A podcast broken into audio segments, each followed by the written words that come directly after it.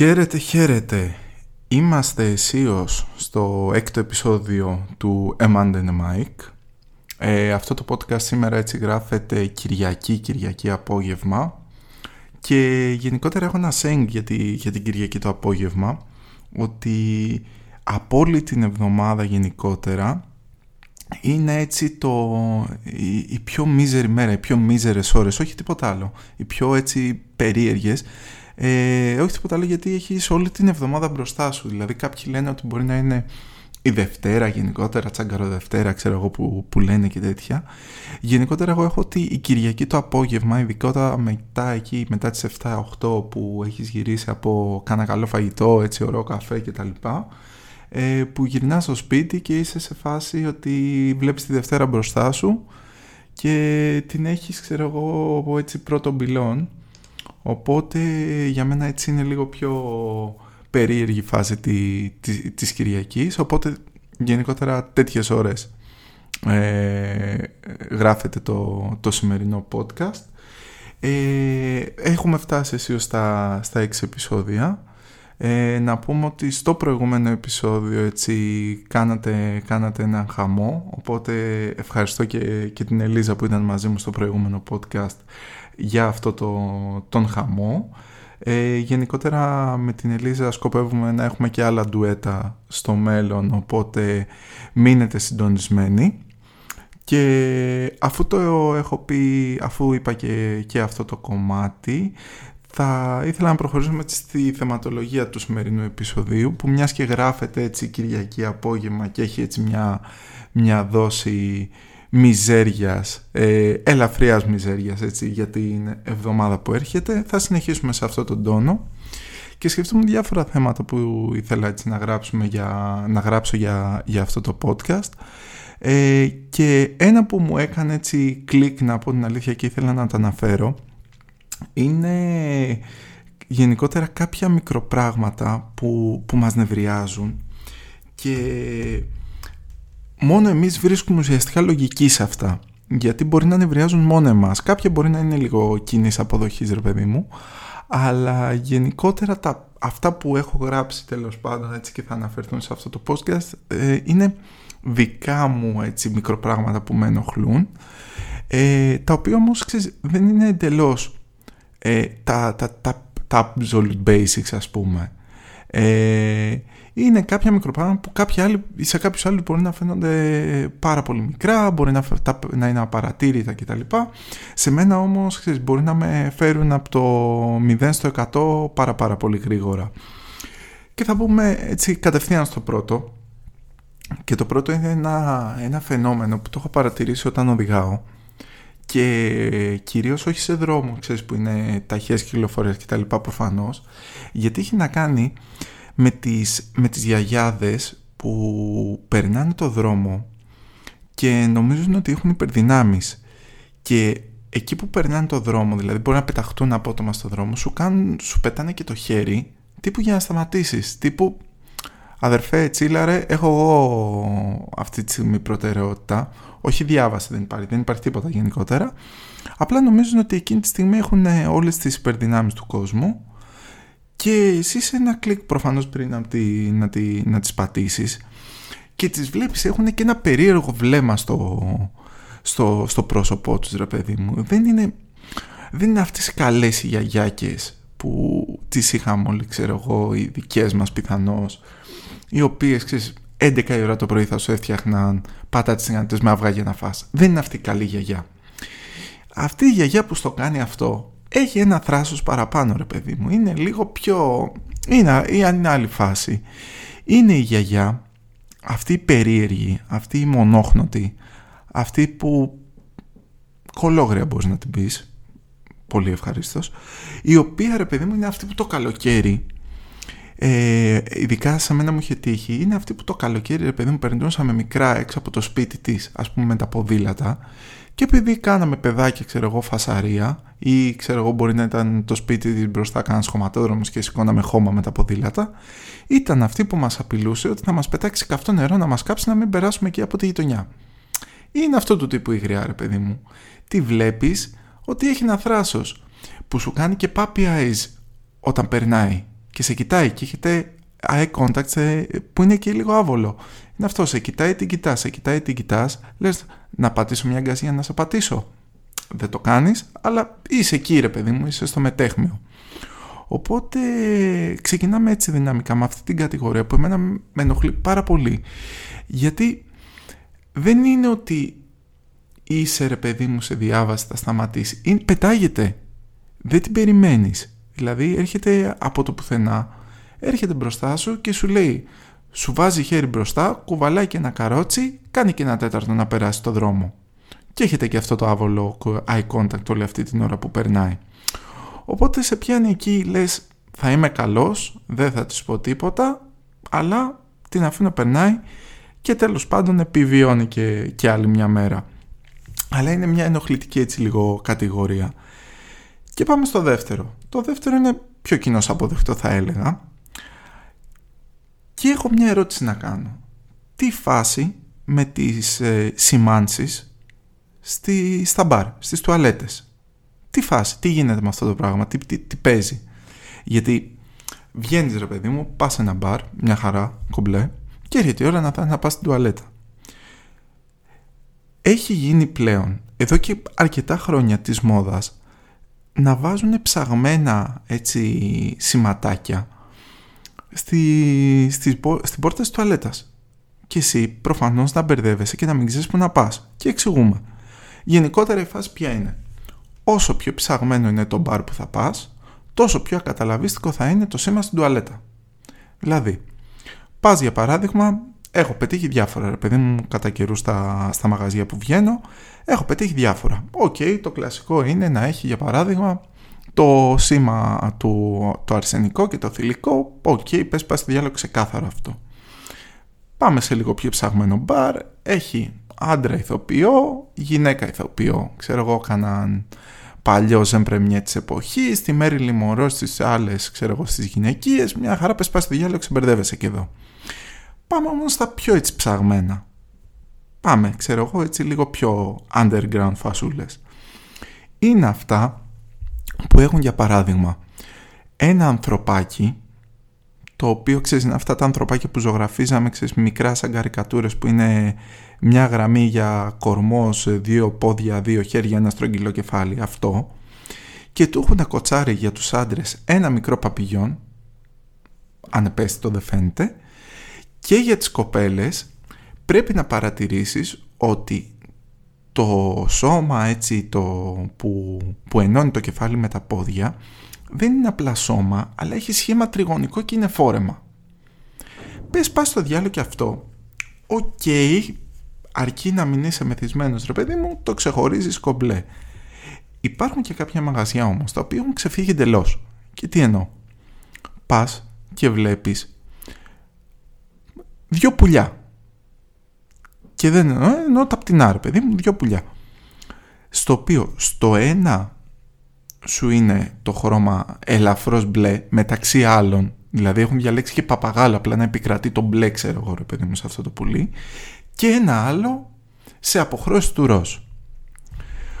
Που η ερώτηση είναι εξής. Προφανώς και τα δύο πουλιά, να το πω έτσι, έχουν αρσενικό και θηλυκό φύλλο, ε, Πού θα πας εσύ δηλαδή, είσαι μέσα στη φοριά, θες να κατουρίσεις, θες να πας στην τουαλέτα.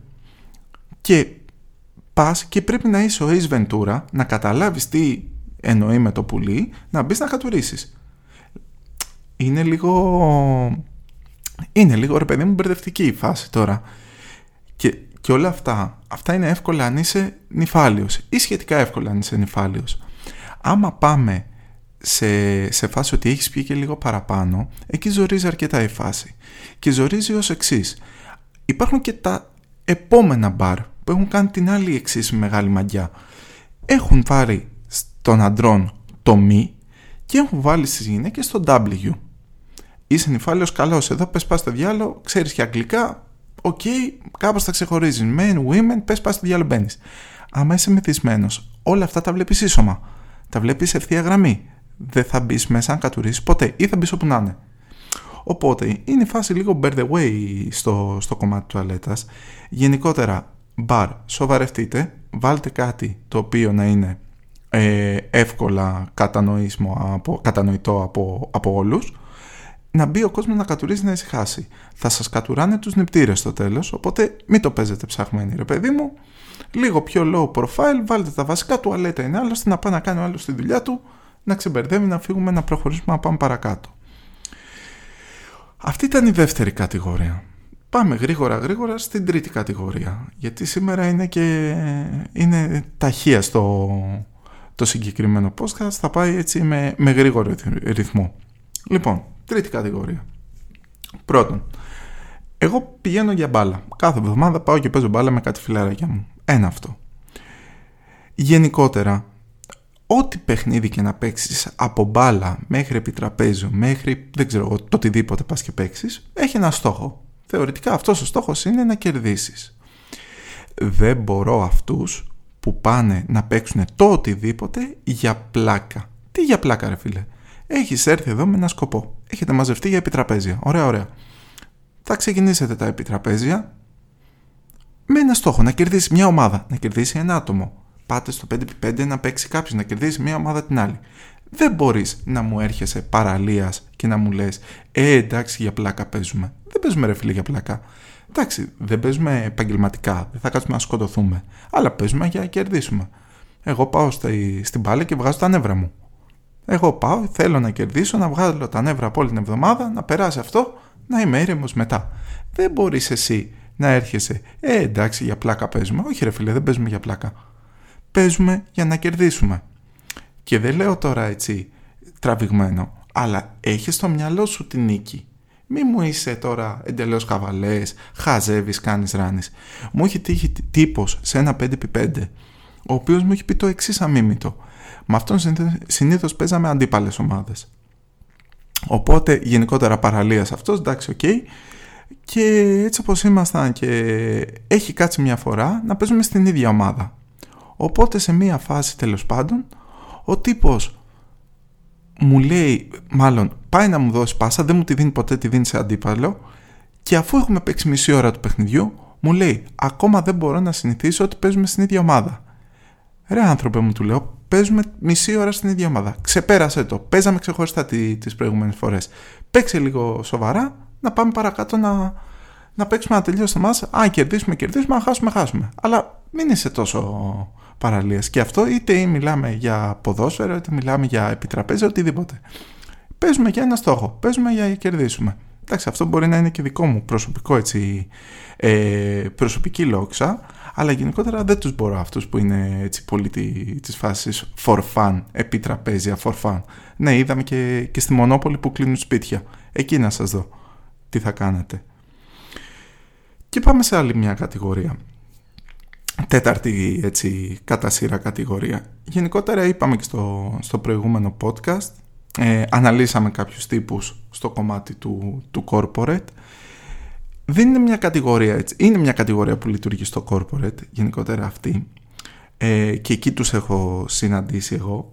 Γενικότερα είναι αυτοί που στα δικά μου μάτια, ή μάλλον κατά γενική ομολογία, όχι στα δικά μου μάτια μόνο, είναι αυτοί που δεν μπορούν να κάνουν τα βασικά σε ένα γάμο PowerPoint και σε ένα Excel.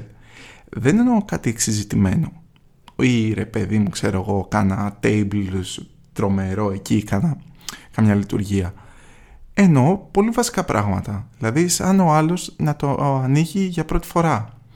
Και δεν εννοώ έτσι ένα παιδί το οποίο έχει μπει πρόσφατα σε μια δουλειά και μαθαίνει πράγματα κτλ.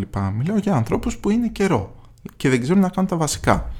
Και για παράδειγμα ας πούμε ε, σε, σε αυτή την κατηγορία είναι τώρα ότι έχεις Excel ανοιχτό για παράδειγμα, ωραία.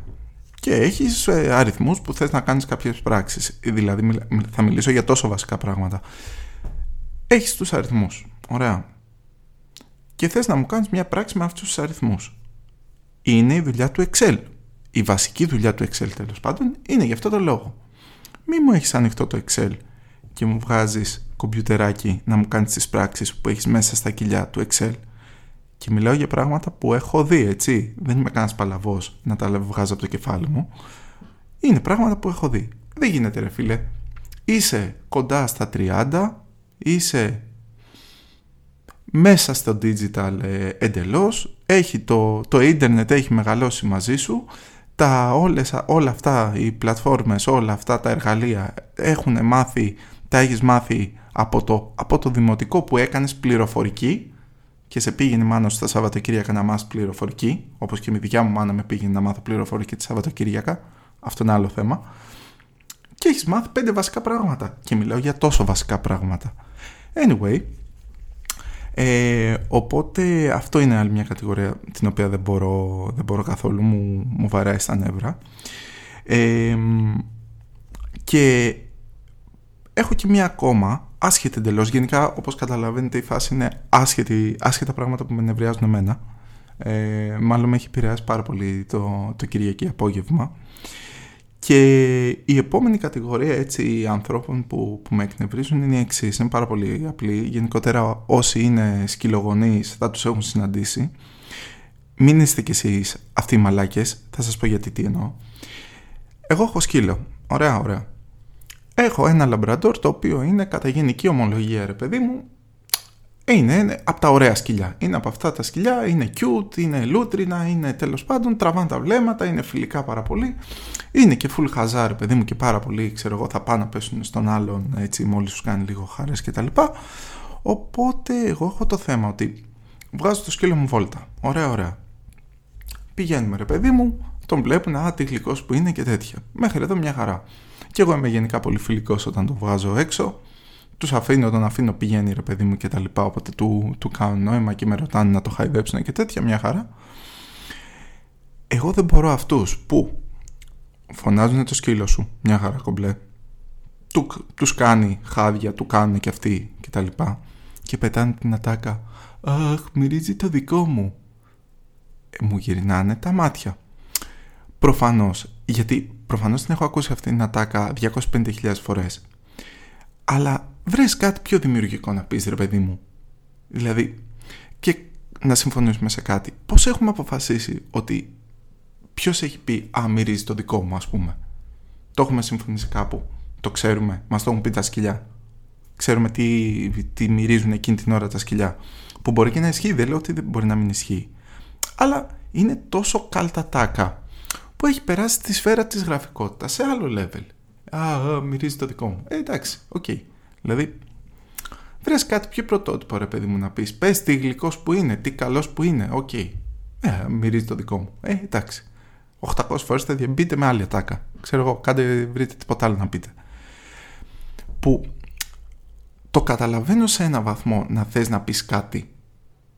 Αλλά OK, okay, δηλαδή, πες μου, έχω κι εγώ. Θα το εκτιμήσω πιο πολύ από το να μου πεις αυτό το πράγμα που το, που το έχουν πει τέλος πάντων άλλοι 250 άνθρωποι σε μόνο, ξέρω εγώ, μια εβδομάδα βόλτες. Και το λέω αυτό γιατί εμένα με σταματάνε συχνά ρε παιδί μου, okay, λόγω του, του σκύλου που εγώ την Λαμπραντόρ. Και είναι και αυτός χαλβάς, εντελώς χαλβάς. Ε, οπότε πηγαίνει παντού. Και α, μυρίζει το δικό μου. Το οποίο το έχω κάνει trademark, δηλαδή θέλω να του πω όχι δεν μυρίζει το δικό σου. Δεν μυρίζει τίποτα. Δεν έχει όσφρηση. Έτσι γεννήθηκε. Που εντάξει, okay, μετά θα γίνω κακός. Δεν θα ήθελα τόσο πολύ. Οπότε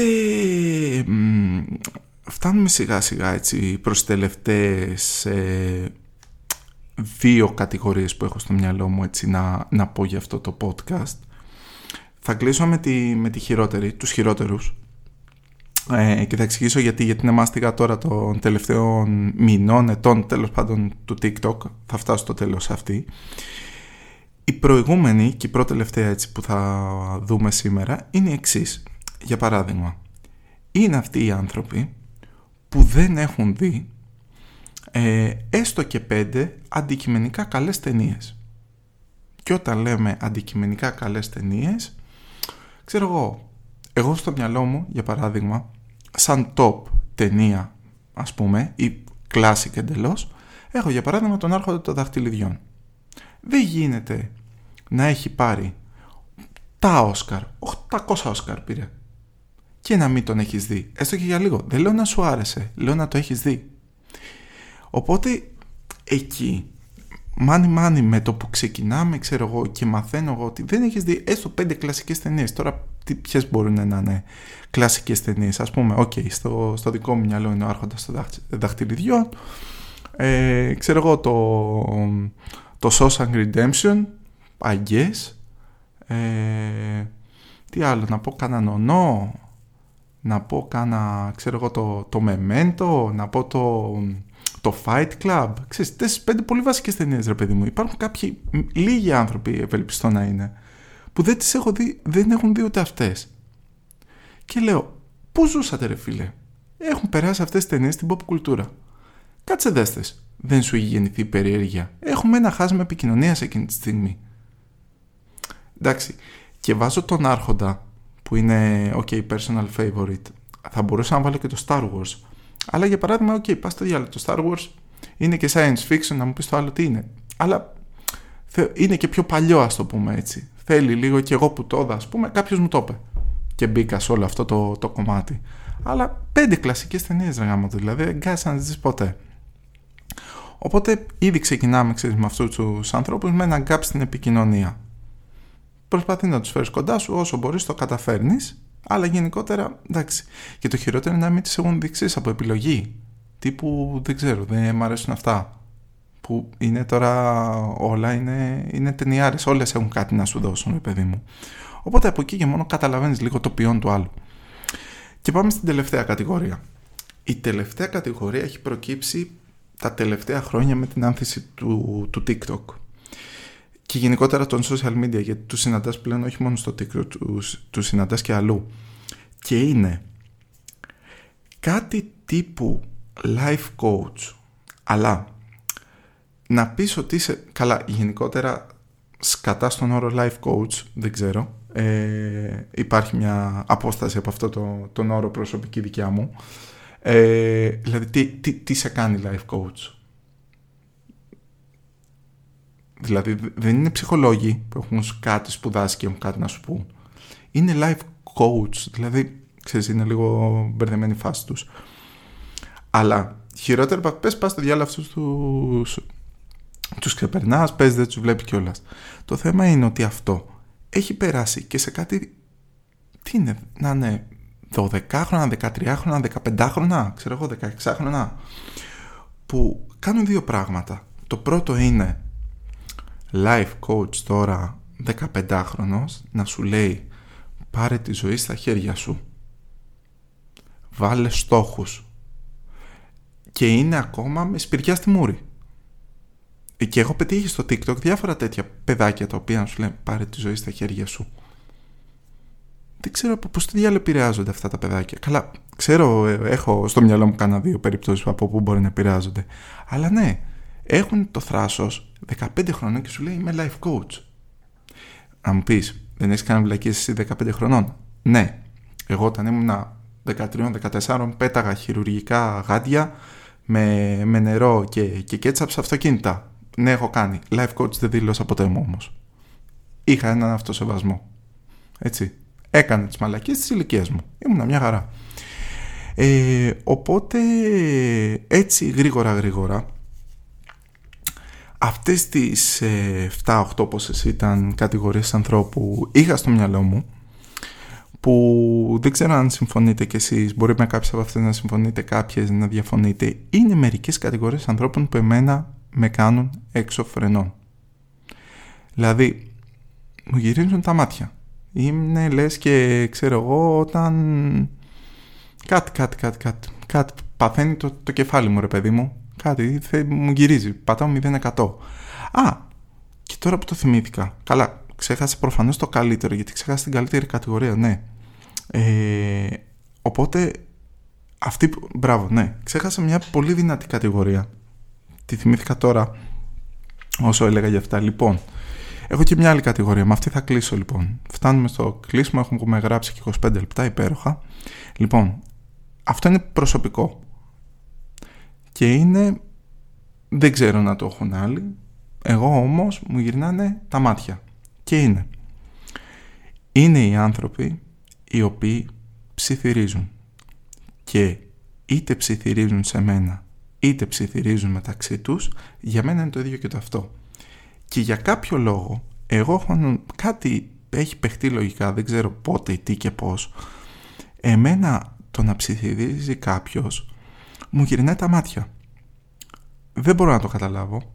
Γενικότερα δεν είναι ούτε... Δηλαδή τους ακούω και εκείνη τη στιγμή είναι λες και μου τσιμπάς με ενέσεις στο κεφάλι. Δηλαδή είναι τώρα... Τέλος πάντων είναι...